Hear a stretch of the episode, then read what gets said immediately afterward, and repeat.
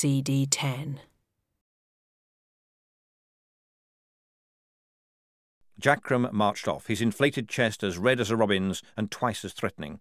He shouted at orderlies, harried guards, saluted officers, and despite everything, hammered the blade of purpose out of the red hot steel of panic. He was a sergeant major in a room full of confused Ruperts, and he was happier than a terrier in a barrel of rats. Stopping a battle is much harder than starting it. Starting it only requires you to shout, Attack! But when you want to stop it, everyone's busy. Polly could feel the news spreading. They're girls! The orderlies scuttling in and out once more kept staring at them, as if they were some kind of strange insects. I wonder how many Jackrum missed, Polly thought. I wonder. Bits of uniform turned up. Jade found some pants that fitted by locating a clerk who was Polly's height, lifting him up and pulling them off him. A jacket was acquired. Lofty even stole a shako of the right size and polished the badge with her sleeve until it gleamed. Polly was just doing up the belt when she spotted a figure on the far side of the room. She'd completely forgotten about him. She pulled the belt tight and thrust the leather through the buckle as she walked and then strode through the crowds of figures. Strappi saw her coming, but it was too late. There was no escape short of running, and captains didn't run from corporals. He stood his ground like a rabbit hypnotized by the approaching vixen, and raised his hands as she approached. Now then, Perks, I'm a captain and I had a job to do, he began. And how long do you think you'll hold that rank now, sir? hissed Polly, if I tell the General about our little fight, and how you sicked the Prince onto us, and how you bullied Wazzer, and about my hair, you sticky, little, miserable apology for a man. Shufti's a better man than you, and she's pregnant. Oh, we knew there were women getting in, said Strappi. We just didn't know how far the rot went. You took my hair because you thought it meant something to me, hissed Polly. Well, you can keep it. I'll grow some more, and no one is going to stop me, understand? Oh, and one other thing. This is how far the rot goes. It was a blow rather than a slap, and it knocked him down so hard that he rolled. But he was Strappi, and staggered upright with a finger pointed for vengeance. She struck a superior officer, he screamed. A few heads turned. They looked at Strappi. They looked at Polly. Then they looked back, grinning at what they were doing. I should run away again if I was you, said Polly. She turned on her heel, feeling the heat of his impotent fury. As she was about to rejoin Jade and Maledict, someone touched her arm. She spun round. What? Oh! Sorry, Major Clogston, she said, relaxing. She felt she wouldn't be able to deal with Strappi again, not without committing murder. That would probably get her into trouble even now. I should like to thank you for a most enjoyable day, said the Major. I did my best, but I think we were all outclassed. Thank you, sir, said Polly. This was a pleasure, Corporal Perks, said Clogston. I shall watch your future career with interest and envy. Congratulations. And since in here protocol seems to be flapping loose, I will shake you by the hand. They did so. And now we have duties, said Major Clogston, as Jade arrived with a white sheet on a pole. Oh, and by the way, my name is Christine. But you know, I really don't think I could get used to wearing a dress again. Maledict and Jade were chosen to see Polly through the castle. A troll because a troll commands respect, and a vampire because a vampire demands it. There were groans and cheers as they elbowed their way along the passages, because news had already got around. That was another reason for taking Jade. Trolls could push. OK, said Jackrum, bringing up the rear. At the bottom of these steps there's a door, and beyond that door is enemy territory. Put the white flag out first. Important safety tip. Can't you come with us, Sarge? Ha! Me? I dare say there's a few people out there who'd take a potshot at me, white flag or no. Don't you worry, the word's gone out. What word's that, Sarge? Jackrum leaned closer. They ain't gonna shoot a girl, Perks. You told them? Let's just say that news gets around fast, said Jackrum. Grab the advantage, and I'll find your brother while you're gone, upon my oath. Oh, and one other thing. Look at me, Perks. Polly turned in the crowded, jostling corridor. Jackrum's eyes twinkled. I know I can trust you, Perks. Make the most of it, lad. Kissing don't last. Well, that couldn't be plainer, Polly thought, as the armed men by the door beckoned them forward. Stick to the walls, okay, ladies, and be quick with that rag. The heavy door swung open. Half a dozen arrows bounced and pinwheeled along the corridor. Another one tore through the flag. Polly waved it desperately. She heard distant shouting and then cheers. Go, go, said a guard, pushing her forward. She stepped out into the sudden daylight and, to make sure, waved the flag overhead a few more times. There were men in the courtyard and lining the battlements around it. There were bodies, too. A captain, with blood soaking through his jacket, stepped across the fallen and held out his hand. You may give that to me, soldier, he said. No, sir. I must deliver it to your commander and wait for his reply, sir. Then you give it to me, soldier, and I will bring you back the reply. You have surrendered after all. Polly shook her head. No, this is a truce. That's not the same thing. I have to hand this over personally, and you aren't big enough. A thought hit her. I demand to take this to Commander Vimes. The captain stared at her and then looked closer. Aren't you one of those? he began. Yes, sighed Polly. And you locked them in chains and threw the key away? Yes, said Polly, seeing her past life start to flash before her eyes. And they had to hop miles with shackles on and no clothes? Yes. And you're just women? Yes, said Polly, letting the just go for now. The captain leaned closer and spoke while trying not to move his lips. Damn good show. Well done.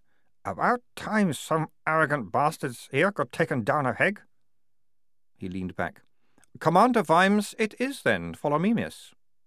Polly felt hundreds of eyes on her as the squad was let into the inner keep. There were one or two wolf whistles, because there were more soldiers in there, including quite a few trolls.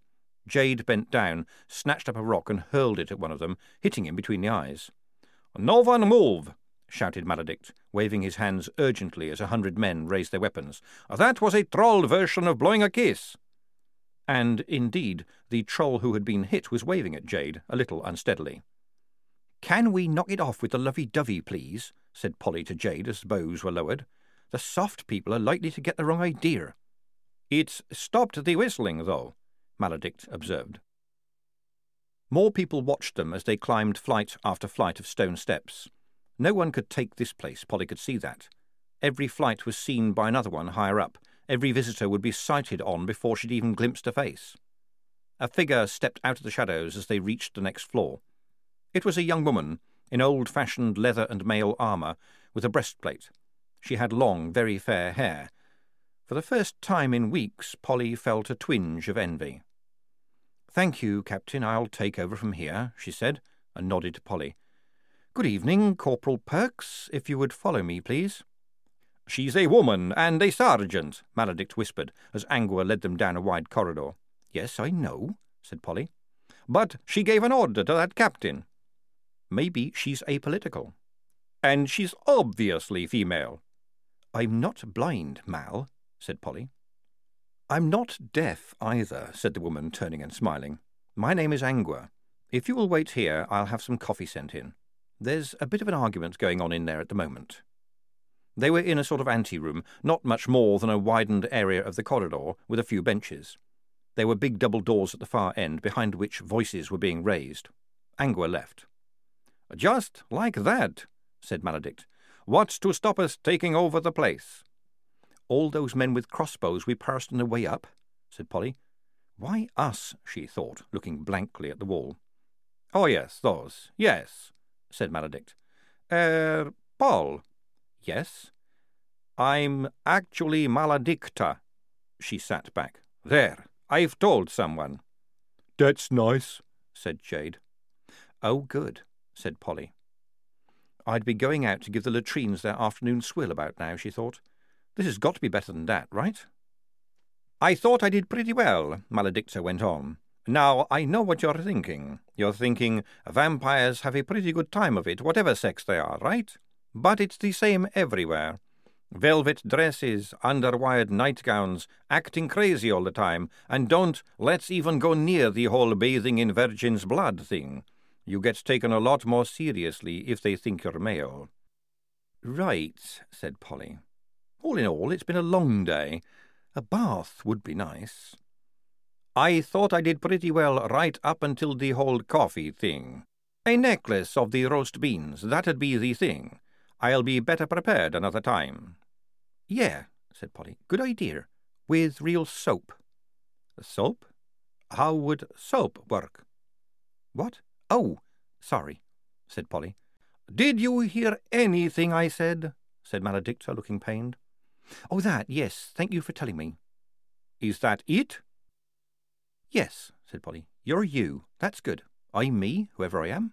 Tonker's Tonker. It's all just people.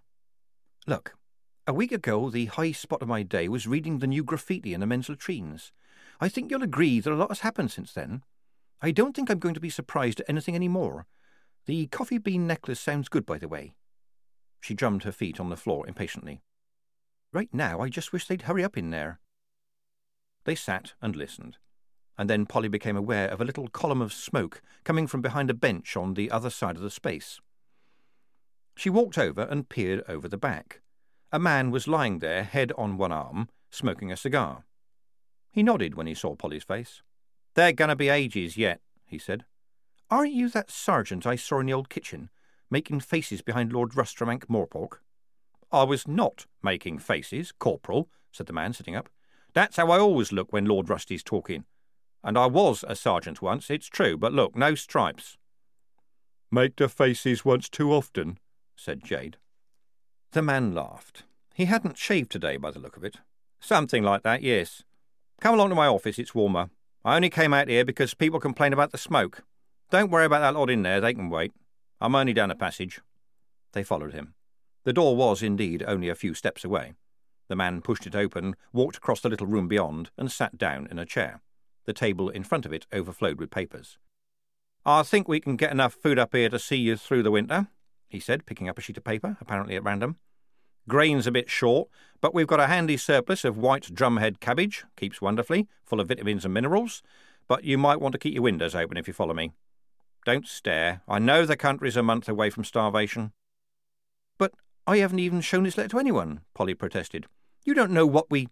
I don't have to, said the man. This is about food and mouths. Good grief, we don't have to fight you. Your country is going to fall over anyway.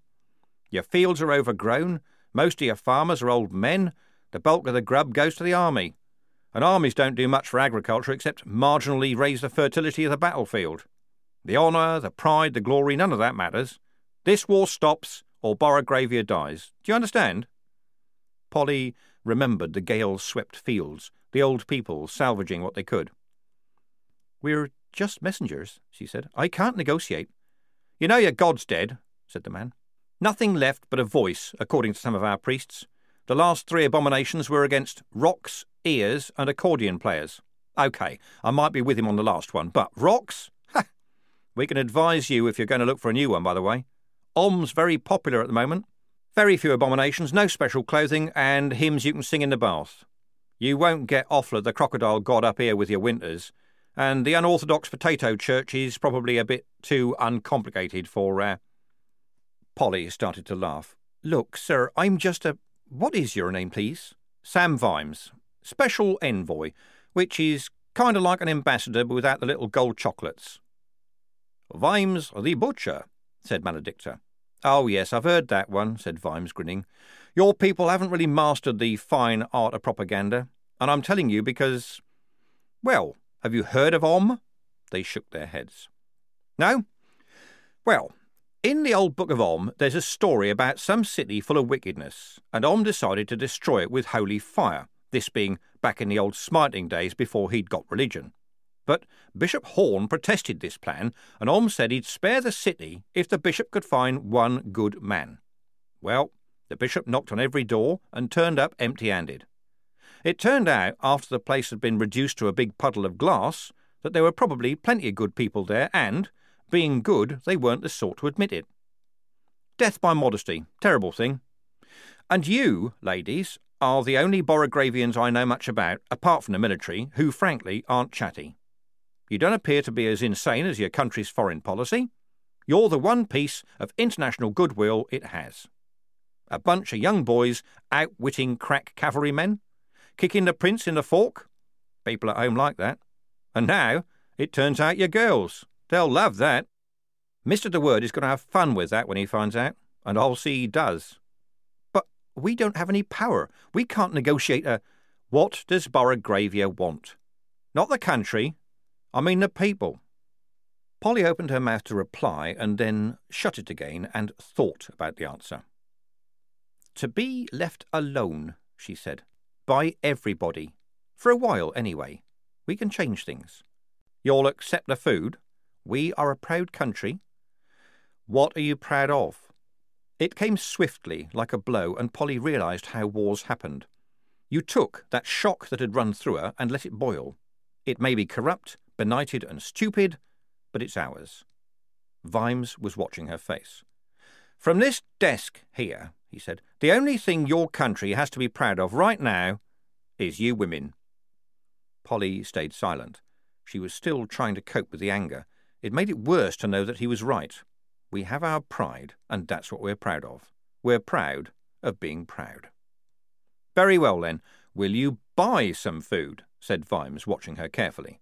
On credit.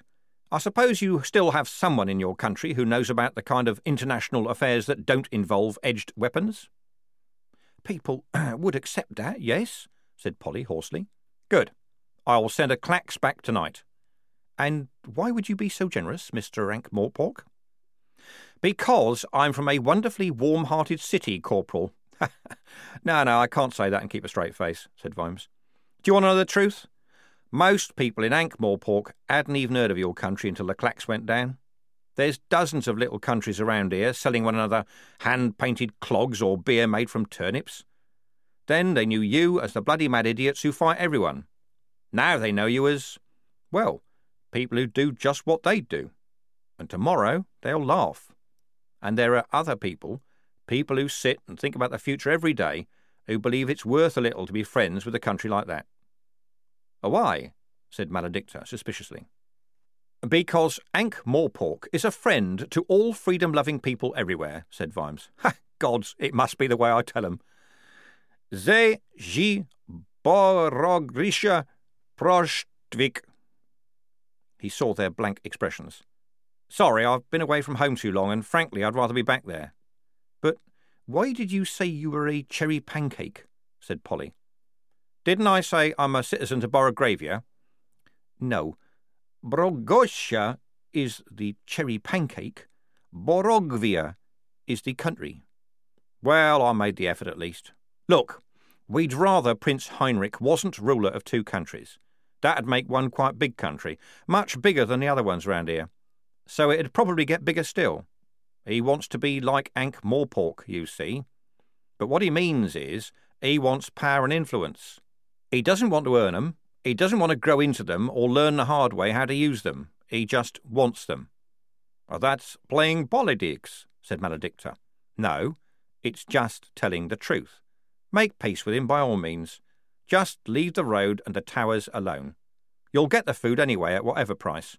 Mr. De Worde's article will see to that. You sent the coffee, said Polly. Oh, yeah, that was Corporal Buggy Swires, my eye in the sky. He's a gnome. And you set a werewolf on us. Well, set is a bit strong. Angua followed you just to be on the safe side. She's a werewolf, yes. The girl we met, she didn't look like one. Well, they don't, usually, said Vimes. Right up until the moment when they do, if you see what I mean. And she was following you because I was looking for anything that had stopped thousands of people dying, that's why. And that's not politics either, said Vimes.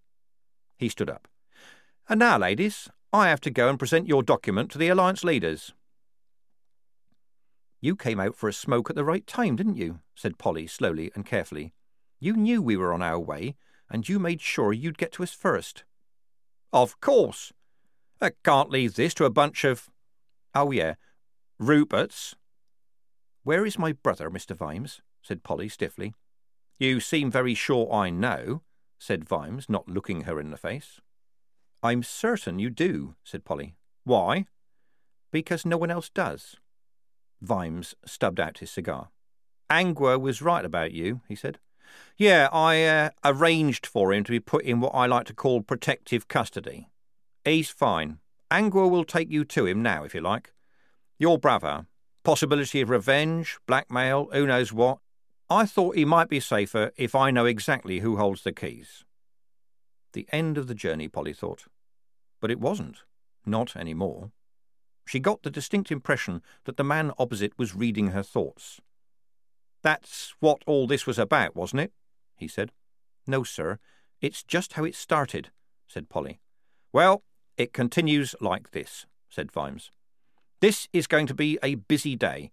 Right now, I shall take this offer of a truce in the room down the passage and present it to the very important men.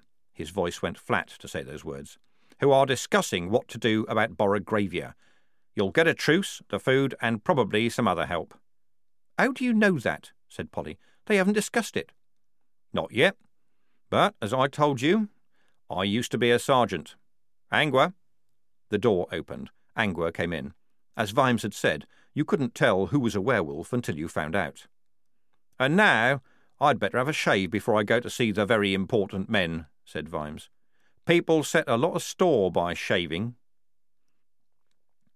Polly felt embarrassed walking down the steps with Sergeant Angua. How did you start a conversation? So, you're a werewolf, then? Would be sort of idiotic. She was glad that Jade and Maledicta had been left in the waiting room. Yes, I am, said Angua. But I didn't say it, Polly burst out. No, but I'm used to situations like this. I've learned to recognize the way people don't say things. Don't worry. You followed us, said Polly. Yes. So you must have known we weren't men. Oh, yes, said Angua. My sense of smell is much better than my eyesight, and I've got sharp eyes. Humans are smelly creatures. For what it's worth, though, I wouldn't have told Mr. Vimes if I hadn't heard you talking to one another.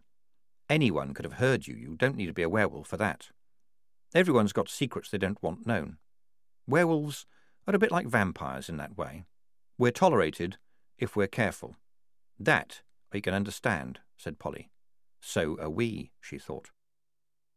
Angua stopped by a heavy, studded door. He's in here, she said, producing a key and turning it in the lock. I'll go back and chat with the others. Come and find me when you're ready. Polly stepped inside, heart pounding, and there was Paul. And there was a buzzard on a perch by the open window.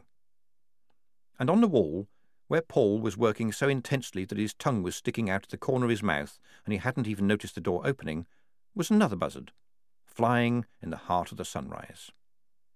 Right now, Polly could forgive Ankh Morpork anything. Someone had found Paul a box of coloured chalks. What was a long day began to get longer. She had a kind of power. They all did. People gave them space, watched them. The fighting had stopped, and they were the cause, and no one knew exactly why. There were lighter moments.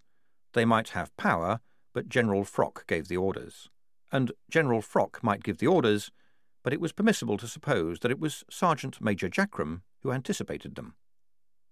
And perhaps that was why Shufti asked Polly and Tonker to go with her, and they were ushered into a room where a couple of guards stood on either side of a sheepish young man called Johnny, who had fair hair and blue eyes and a gold earring and his pants around his knees in case Shufti wanted to check his other distinguishing feature.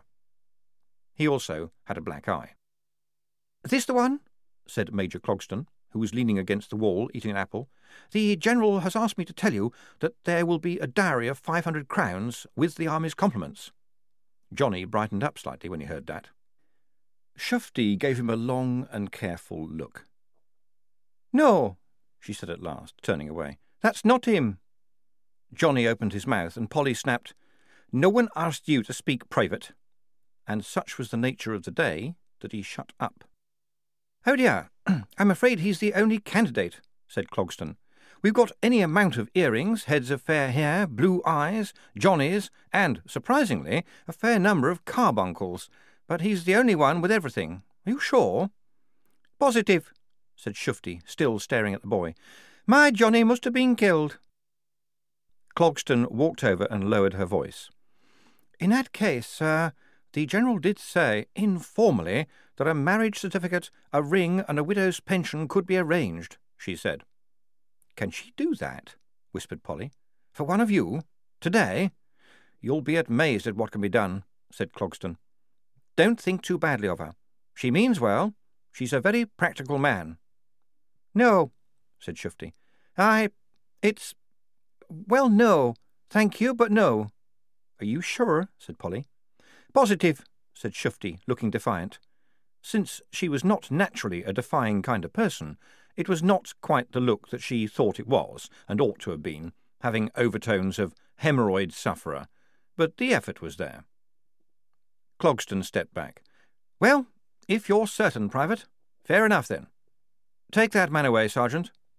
Just a moment, said Shufti. She walked over to the bewildered Johnny, stood in front of him, held out her hand, and said, Before they take you away again, I want my sixpence back, you son of a bitch. Polly held out her hand to Clogston, who shook it and smiled. There had been another little victory of sorts. If the landslide is big enough, even square pebbles will roll. Polly headed back to the rather larger cell that had been made available as the women's barracks, or at least the barracks for the official women. Men, grown men, had fallen over themselves to put cushions in there and bring in wood for the fire. It was all very strange. Polly felt they were being treated as something dangerous and fragile, like, say, a huge and wonderful jar full of poison. She turned the corner into the big courtyard, and there was De Worde with Mr. Chriek. There was no escaping them. They were definitely people looking for someone. The man was dragging out his notebook even as he came toward her, and gave her a look in which reproach was mingled with hope. Er, so you're women, then, he said. Er, yes, said Polly. That seemed to cover it. But you didn't tell me when we met before, said De Worde, as if there was some dereliction of manners. Sorry, but we didn't tell you we were men either. De Worde, a man who wrote things down, found a nice new page in his book. This is an amazing story, he said. You really fought your way here and got in disguised as washerwomen? Well, we were women, and we did do some washing, said Polly. I suppose it was quite a cunning disguise, really. We got in by not being disguised, you could say. General Frock and Captain Blouse say they're very proud of you, De Worde went on, scribbling. Oh, he has got promoted then, said Polly. Yes, and Frock said you did wonderfully well for women. Yes, I suppose we did, said Polly. Yes, very well, for women. The General went on to say, De Worde consulted his notebook, that you are a credit to the women of your country. I wonder if you'd care to comment. He looked innocent, so possibly he didn't understand the raging argument that had just broken out in Polly's head. A credit to the women of your country. We're proud of you. Somehow those words locked you away, put you in your place, patted you on the head, and dismissed you with a sweetie. On the other hand, you had to start somewhere. That's very nice of them, said Polly, but we just want to get the job done and go home. That's what soldiers want. She thought for a moment, and then added, and hot sweet tea. To her amazement, he wrote this down too. Just one last question, miss. Do you think the world would be a different place if more women were soldiers? De Worde asked. He was smiling again, she noted, so this was probably a jokey kind of question. Oh, I think you'd have to ask General Frock that, said Polly. And I'd like to watch her expression if you do. Yes, but what do you think, miss? That's Corporal, please. Sorry, Corporal. And? The pencil was hovering. Around it the world turned. It wrote things down, and then they got everywhere. The pen might not be mightier than the sword, but maybe the printing press was heavier than the siege weapon. Just a few words can change everything. Well, said Polly, I. There was a sudden bustling around the gates at the other end of the courtyard, and some cavalry officers arrived. They must have been expected, because Zlobenian officers were converging in a great hurry. Ah, I see the prince is back, said De Worde. He's probably not going to be happy about the truce. They sent some gallopers out to meet him. Can he do anything about it? De Worde shrugged. He left some very senior officers here. It would be rather shocking if he did. The tall figure had dismounted and was striding toward Polly, or rather, she realized, the big doorway next to her. Frantic clerks and officers trailed after him and were brushed off. But when a white oblong was waved in front of his face by one man, he grabbed it and stopped so quickly that several other officers bumped into him. Um, said De Worde, The edition with the cartoon, I expect. Um, the paper was thrown down. Yes, probably that was it, De Worde went on. Heinrich advanced. Now Polly could make out his expression. It was thunderous. Beside her, De Worde turned over to a fresh page in his notebook and cleared his throat. You're going to talk to him, said Polly. In that mood, he'll cut you down. I have to, said De Worde, and, as the prince and his retinue reached the doorway, he took a step forward and said, in a voice that cracked slightly, Your Highness, I wonder if I could have a word. Heinrich turned to scowl at him and saw Polly. For a moment their gazes locked. The prince's adjutants knew their master. As the man's hand flew to his sword, they closed on him in a mob, completely surrounding him, and there was some frantic whispering, in which some rather louder injections from Heinrich on the broad theme of What?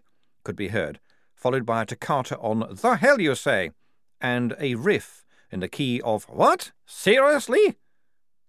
The crowd parted again. The prince slowly and carefully brushed some dust off his spotless jacket, glanced only briefly at Otto and De Worde, and, to Polly's horror, strolled toward her, suddenly all shiny smiles, and with one white-gloved hand extended. Oh, no, she thought, but he's cleverer than Vimes thinks he is, and he can control his temper, and suddenly I'm everyone's mascot. For the good of our great countries, said Heinrich, it is suggested that we publicly shake the hand of friendship. He smiled again, or at least allowed the corners of his mouth to turn up. Because she could think of no other way out, Polly took the huge hand and obediently shook it. Oh, very good, said Otto, grasping his picture box. I can only take the one, of course, because unfortunately I shall have to use flash. Just one moment. Polly was learning that an art form that happens in a fraction of a second nevertheless needs a long time to take place, allowing a smile to freeze into a mad grimace, or, in the worst cases, a death rictus. Otto muttered to himself as he adjusted the equipment. Heinrich and Polly maintained the grip and stared at the picture box. So, muttered the prince out of the corner of his mouth. The soldier boy isn't a soldier boy. That is your good luck. Polly kept her fixed grin. Do you often menace frightened women? she said. Oh, that was nothing. You are only a peasant girl after all. What do you know of life? And you showed spirit.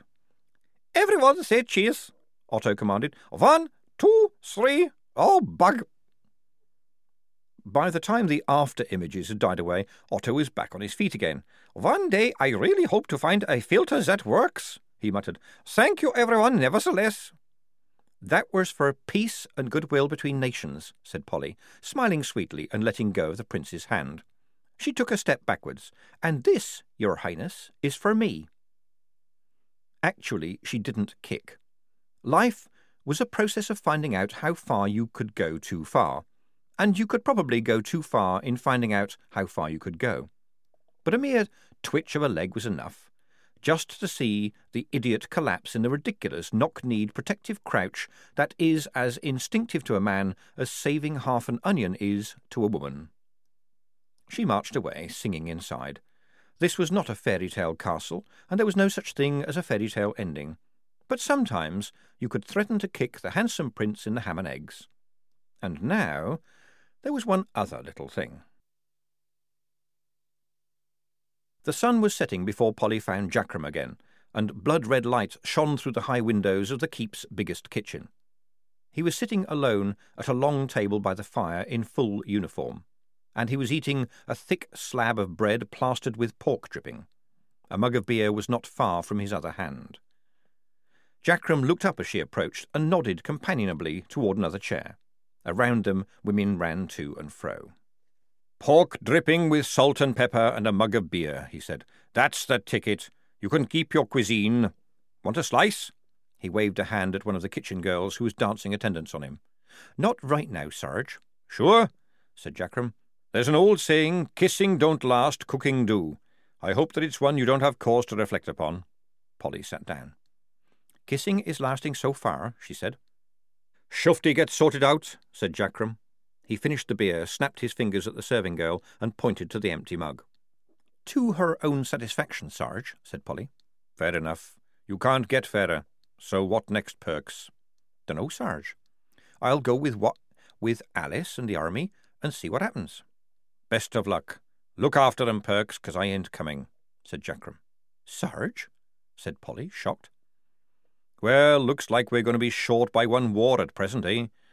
Anyway, this is it. The end of the road. I've done my bit. Can't go on now. Shot me quiver with the General. I dare say he ahem, will be glad to see the back of me. Besides, old age is creeping on. I killed five poor devils when we attacked today, and afterwards I found myself wondering why.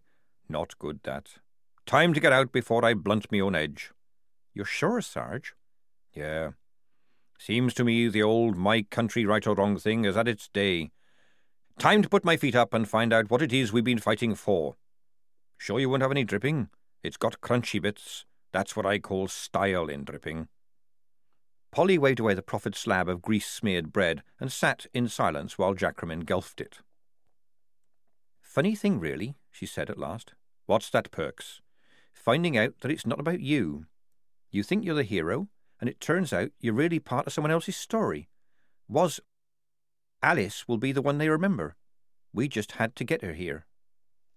Jackrum said nothing, but, as Polly would have predicted, pulled his crumpled bag of chewing tobacco out of his pocket.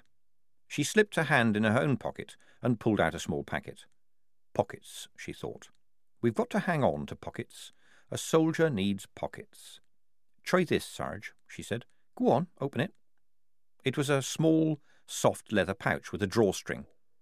Jackrum held it up so that it twisted this way and that. Well, Perks, upon my oath, I am not a swearing man, he began. No, you're not. I've noticed, said Polly. But that grubby old paper was getting on my nerves. Why didn't you ever get a proper pouch made for yourself? One of the saddlers here sewed that up for me in half an hour.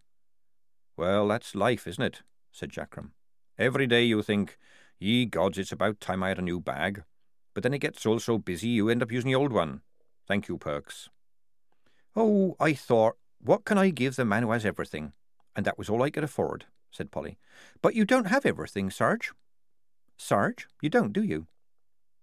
She sensed him freeze over. The noises of the kitchen went away beyond a dome of frigid silence. You stop right there, Perks, he said, lowering his voice. I just thought you might like to show someone that locket of yours, Sarge, said Polly cheerfully. The one round your neck. And don't glare at me, Sarge. Oh, yeah, I could walk away, and I'd never be sure, really sure, and maybe you'd never show it to anyone else ever, or tell them the story. And one day we'll both be dead, and, well, what a waste, eh? Jackrum glared. Upon your oath you are not a dishonest man, said Polly. Good one, Sarge. You tell people every day. Around them, beyond the dome, the kitchen buzzed with the busyness of women. Women always seemed to be doing things with their hands, holding babies, or pans, or plates, or wool, or a brush, or a needle. Even when they were talking, busyness was happening. No one would believe you, said Jackrum at last. Who would I want to tell? said Polly. And you're right. No one would believe me. I'd believe you, though. Jackrum stared into his fresh mug of beer, as if trying to see the future in the foam. He seemed to reach a decision, pulled the chain out of his noisome undershirt, unfastened the locket, and gently snapped it open. There you go, he said, passing it across. Much good may it do you. There was a miniature painting in each side of the locket. A dark-haired girl, and a blond young man in the uniform of the ins and outs. Good one of you, said Polly. Pull the other one. It has got bells on, said Jackrum. No, honestly, said Polly. I look at the picture and look at you, and I can see that face in her face. Paler, of course, not so full. And who was the boy? William, his name was, said Jackrum. Your sweetheart? Yes. And you followed him into the army? Oh, yes, same old story. I was a big, strong girl, and, well, you can see the picture. The artist did his best, but I was never an oil painting. Barely a watercolour, really. Where I came from, what a man looked for in a future wife was someone who could lift a pig under each arm. And a couple of days later, I was lifting a pig under each arm, helping my dad, and one of my clogs came off in the muck, and the old man was yelling at me, and I thought, the hell with this. Willie never yelled. Got hold of some men's clothes, never you mind how cut my hair right off, kissed the Duchess, and was a chosen man within three months. What's that? It's what we used to call a corporal, said Jackrum. Chosen man. Yeah, I smiled about that too. And I was on my way. The army's a piece of piss compared to running a pig farm and looking after three lazy brothers. How long ago was that, Sarge? Couldn't say, really. I swear I don't know how old I am, and that's the truth, said Jackrum. Lied about my age so often I ended up believing me.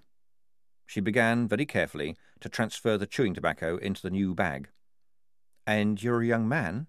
said Polly quietly. Oh, we had great times, great times, said Jackrum, stopping for a moment to stare at nothing. He never got promoted on account of his stutter, but I had a good shouty voice and officers liked that. But Willie never minded, not even when I made it to sergeant. And then he got killed at Sepple, right next to me. I'm sorry. You don't have to be, you didn't kill him, said Jackrum evenly. But I stepped over his body and skewered the bugger that did. Wasn't his fault. Wasn't my fault.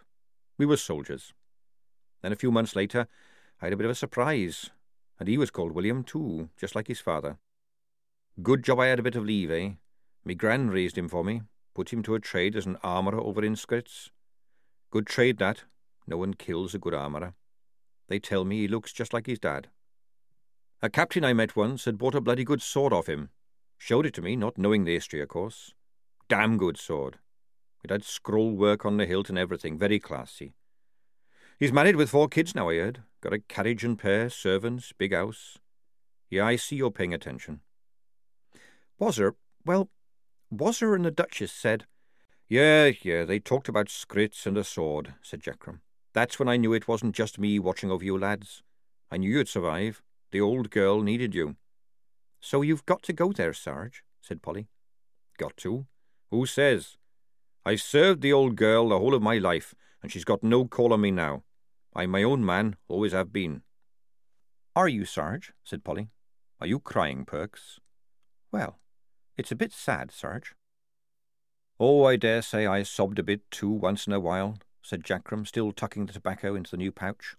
But when all's said and done, I've had a good life. Saw the cavalry break at the Battle of Slomp.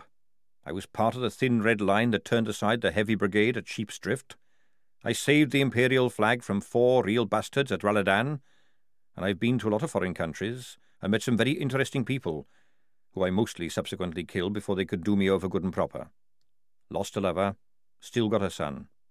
There's many a woman who's faced worse, believe me. And you spotted other girls? Ha! Hm.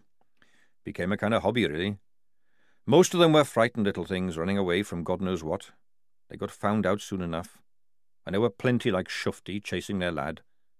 But there were a few who had what I call the twinkle. A bit of fire, maybe. They just needed pointing in the right direction. I gave them a leg up, you might say. A sergeant's a powerful man sometimes. A word here, a nod there, sometimes even doctoring some paperwork, a whisper in the dark. A pair of socks, said Polly. Yeah, that sort of thing, said Jackrum, grinning. Always a big concern to them, the whole latrine business. Least of your worries, I used to say. In peace, no one cares. In battle, everyone takes a piss the same way, and damn quickly, too. Oh, I helped them. I was their what's it, their eminence grease. And grease it was, too, sliding them to the top. Jackrum's little lads, I called them. And they never suspected. What? Suspect jolly Jack Jackrum so full of rum and vinegar? said Jackrum, the old evil grin coming back. Jack Jackrum, who could stop a bar fight by belching? No, sir. I dare say some of them suspected something, maybe. I dare say they worked out there was something going on somewhere. But I was just the big fat sergeant who knew everyone and everything and drank everything too. Polly dabbed at her eyes. What are you going to do now, then, if you don't go to Scritz? Oh, I've got a bit put by, said Jackrum. More than a bit, in point of actual fact. Pillage, plunder, loot, it all adds up, whatever you call it. I didn't piss it all up against a wall like the other lads, right? I expect I can remember most of the bleeding places I buried it.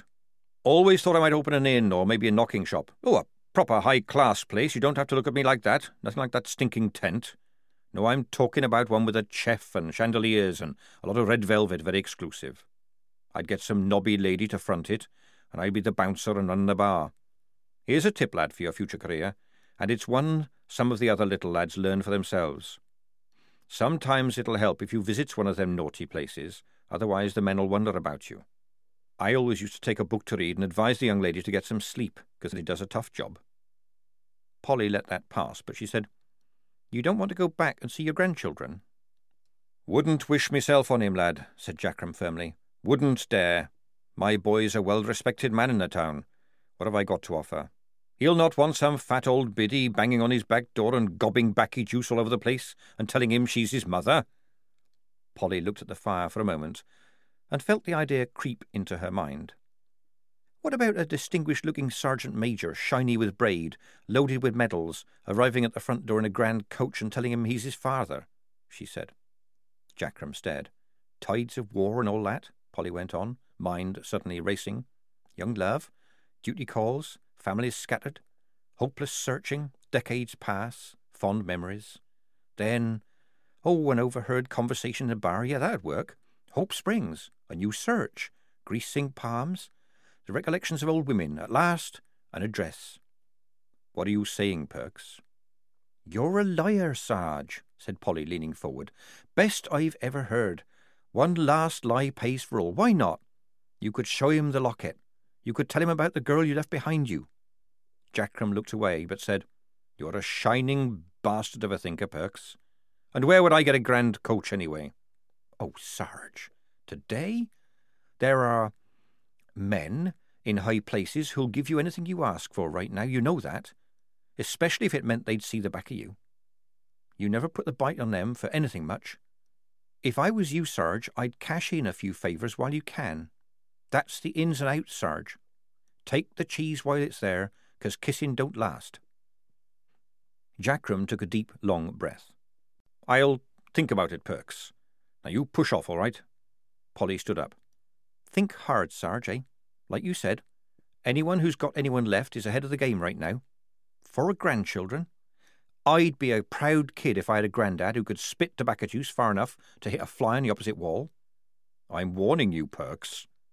It was just a thought, Sarge. Yeah, right, Jackrum growled.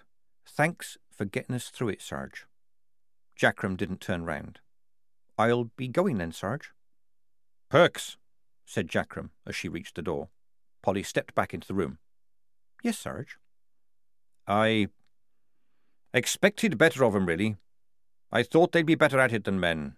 Trouble was, they were better than men at being like men. They do say the army can make a man of you, eh?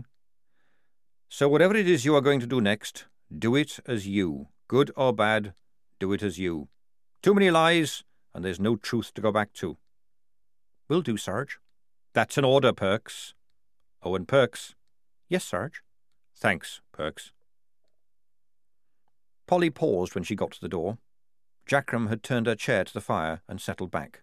Around her, the kitchen worked. Six months passed. The world wasn't perfect, but it was still turning. Polly had kept the newspaper articles. They weren't accurate, not in the detail, because the writer told stories, not what was actually happening. They were like paintings, when you had been there and had seen the real thing. But it was true about the march on the castle, with Wazzer on a white horse in front carrying a flag. And it was true about people coming out of their houses and joining the march, so that what arrived at the gates was not an army, but a sort of disciplined mob, shouting and cheering. And it was true that the guards had taken one look at it and had seriously reconsidered their future, and that gates had swung open even before the horse had clattered onto the drawbridge. There was no fighting, no fighting at all. The shoe had dropped. The country had breathed out. Polly didn't think it was true that the painting of the Duchess, alone on its easel in the big empty throne room, had smiled when Wazzer walked toward it.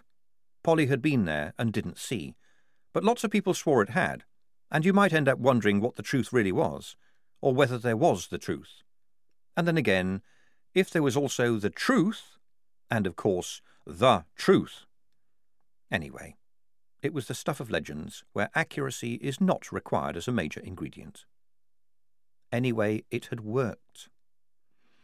And then they went home. A lot of soldiers did, under the fragile truce. The first snows were already falling, and if people had wanted a war, then the winter had given them one. It came with lances of ice and arrows of hunger. It filled the passes with snow. It made the world as distant as the moon. That was when the old dwarf mines had opened up, and pony after pony emerged. It had always been said there were dwarf tunnels everywhere, and not just tunnels. There were secret canals under the mountains, docks, flights of locks that could lift a barge a mile high in busy darkness, far below the gales on the mountain tops. They brought, indeed, cabbage and potatoes and roots and apples and barrels of fat, things that kept. And the winter was defeated, and the snow melt roared down the valleys, and the Kneck scrawled its random wiggles across the flat silt of the valley. They'd gone home, and Polly wondered if they'd ever really been away. Were we soldiers, she wondered? They'd been cheered on the road to Prince Marmaduke Pyotr Albert Hans Josef Bernhard Wilhelmsburg, and had been much better treated than their rank deserved, and even had a special uniform designed for them. But the vision of Gummy Abbins kept arising in her mind. We weren't soldiers, she decided. We were girls in uniform. We were like a lucky charm. We were mascots. We weren't real. We were always a symbol of something. We'd done very well for women. And we were temporary. Tonker and Lofty were never going to be dragged back to the school now, and they'd gone their own way. Wazzer had joined the General's household and had a room of her own and quietness, and made herself useful and was never beaten. She'd written Polly a letter in tiny, spiky handwriting. She seemed happy. A world without beatings was heaven. Jade and her beau had wandered off to do something more interesting, as trolls very sensibly did. Shufti had been on a timetable of her own. Maledicta had disappeared, and Igorina, at least, had set up by herself in the capital, dealing with women's problems, or at least those women's problems that weren't men. And senior officers had given them medals and watched them go with fixed, faint smiles. Kisses don't last. And now it wasn't that good things were happening, it was just that bad things had stopped. The old women still grumbled, but they were left to grumble. No one had any directions, no one had a map, no one was quite certain who was in charge. There were arguments and debates on every street corner. It was frightening and exhilarating. Every day was an exploration. Polly had worn a pair of Paul's old pants to clean the floor of the big bar and had got barely a harumph from anyone. Owen, the girls' working school, had burned down, and on the same day two slim masked figures had robbed a bank. Polly had grinned when she heard that, and hoped that Tonker and Lofty would one day find a way to eat chocolates in a great big room where the world was a different place. Shufti, who'd somehow always be Shufti to Polly, even if the rest of the world now called her Betty again, had moved into the Duchess. Her baby was called Jack. Paul doted on it. And now... Someone had been drawing in the gents' privy again. Polly couldn't wash it off, so she contented herself with correcting the anatomy. Then she swooshed the place clean, at least by pub urinal standards, with a couple of buckets, and ticked off the chore just as she did every morning. When she arrived back in the bar, there were a group of worried men there talking to her father. They looked mildly frightened when she strode in. What's happening? she said. Her father nodded to Gummy Abbins, and everyone stepped back a little. What with the spittle and the bad breath, you never wanted a conversation with Gummy to be particularly intimate. The Swede eaters is at it again, he said. They're gonna invade cos the prince says we belong to him now. It's all down to him being the Duchess's distant cousin, said Polly's father. But I heard it still wasn't settled, said Polly. Anyway, there's still a truce. Seems like he's settling it, said Gummy. The rest of the day passed at an accelerated pace. There were groups of people talking urgently in the streets, and a crowd around the gates to the town hall. Every so often a clerk would come out and nail another communique on the gates.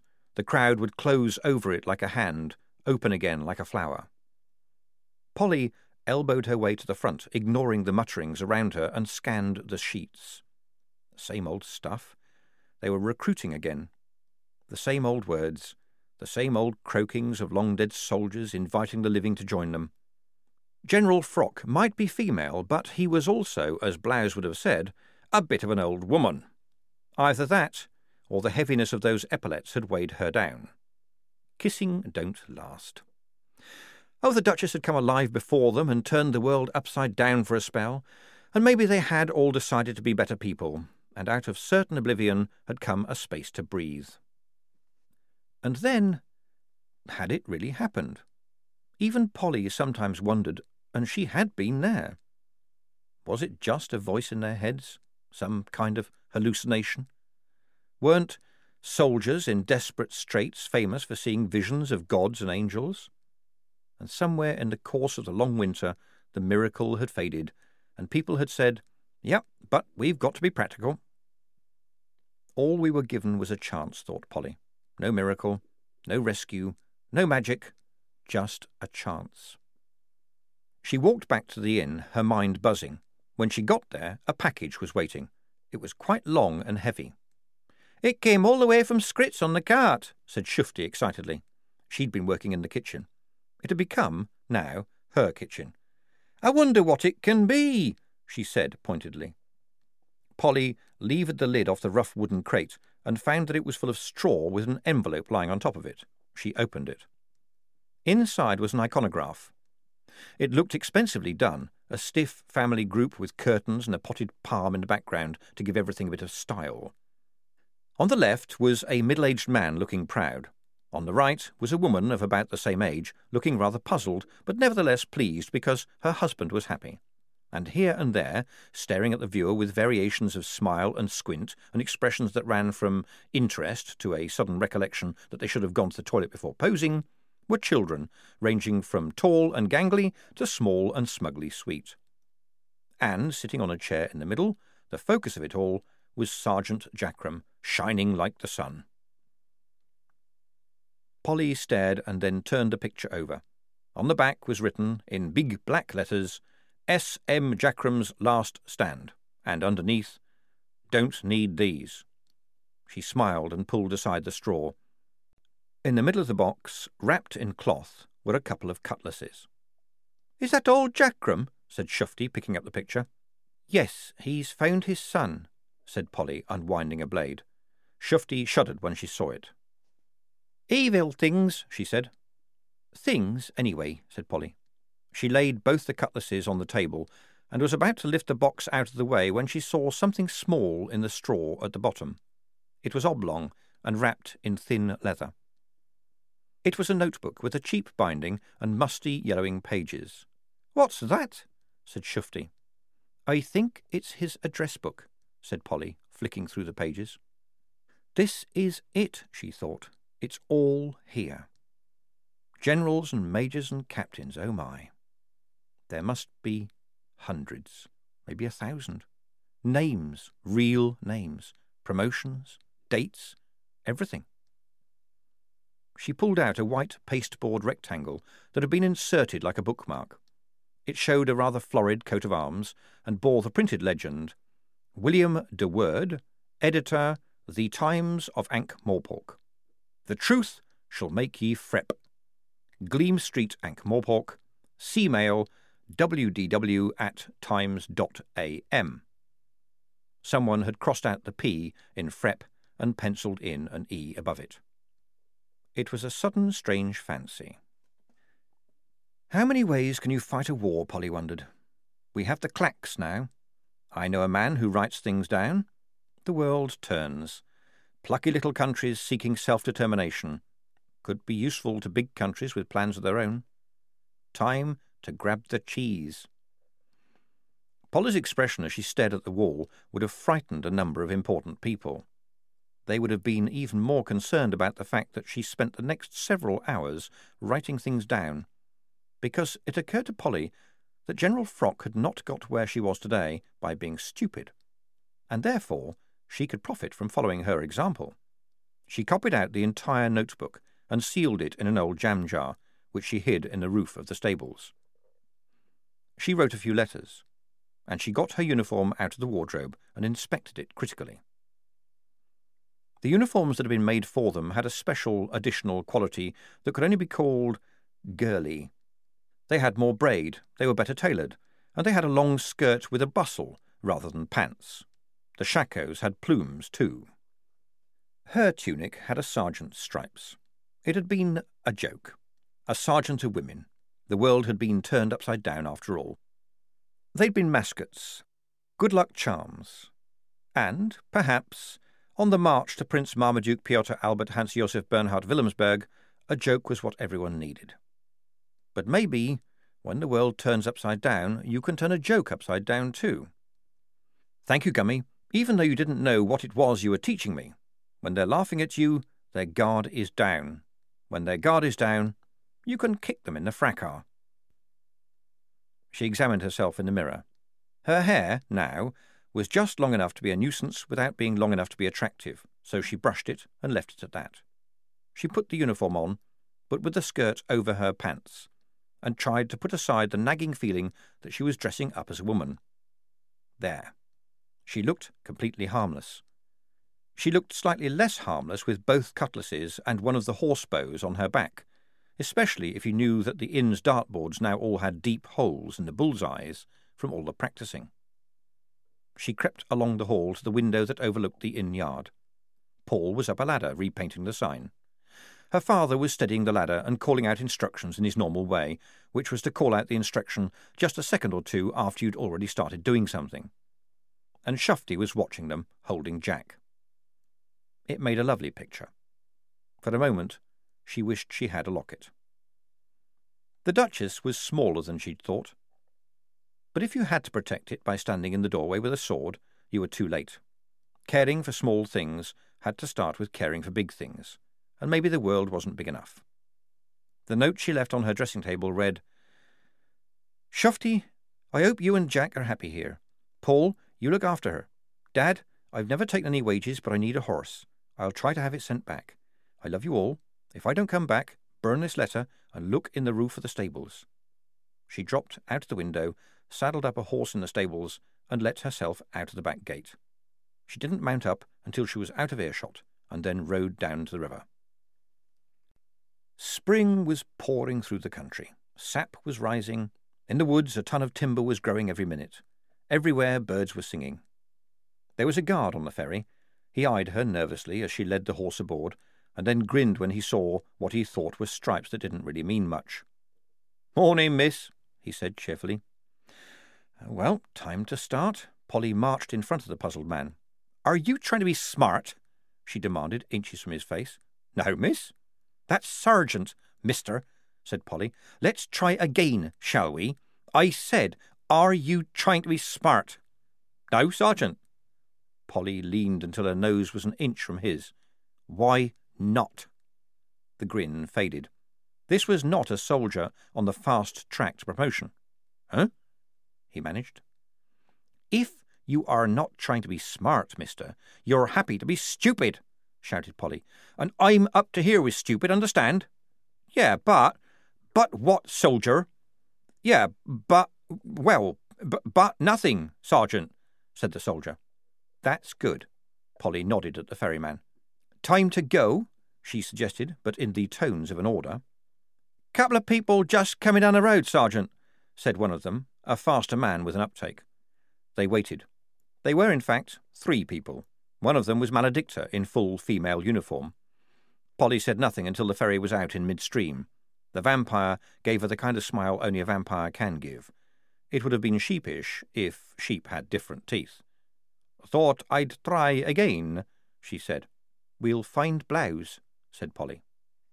He's a major now, said Maladicta, and happy as a flea because they've named a kind of fingerless glove after him, I heard. What do we want him for? He knows about the clacks. He knows about other ways war can be fought, with intelligence for one thing. And I know people, said Polly. Ah, do you mean the upon my oath I am not a lying man, but I know people kind of people? Those were the kind of people I had in mind, yes. The river slapped against the side of the ferry. Good, said Maladicta. I don't know where it's going to lead, though, said Polly. Ah, even better. At which point, Polly decided that she knew enough of the truth to be going on with. The enemy wasn't men, or women, or the old, or even the dead. It was just bleeding stupid people who came in all varieties, and no one had the right to be stupid. She looked at the other two passengers who'd sidled aboard. They were country lads in ragged, ill-fitting clothes, keeping away from her and staring intently at the deck. But one glance was enough. The world turned upside down, and history repeated itself. For some reason, that suddenly made her feel very happy. Going to join up, lads, she said cheerily. There was some mumbling on the theme of yes. Good. Then stand up straight, said Polly. Let's have a look at you. Chins up. Ah, well done. Shame you didn't practice walking in pants, and I notice you didn't bring an extra pair of socks.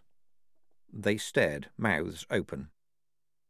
What are your names? said Polly. Your real names, please. Don't look so worried. You can tell me the truth. And don't try cunning on me because I was trained by Mr. Fox. Uh, Rosemary, one of them began. I'm Mary, said the other. I heard girls were joining, but everyone laughed, so I thought I'd better pretend to. Oh, you can join as men if you want, said Polly. The girls looked at one another. You get better swear words, said Polly, and the pants are useful, but it's your choice. A choice, said Rosemary. Certainly, said Polly. She put a hand on a shoulder of each girl, winked at, Maladicta, and added, You are my little lads, or not, as the case may be, and I will look after you. And the new day was a great big fish. That is the end of Monstrous Regiment. It was written by Terry Pratchett and read by Stephen Briggs. This has been an ISIS Audiobooks presentation. For further details of our extensive catalogue of audiobooks on cassette and CD, please call our free phone number, which is 0800 731 5637.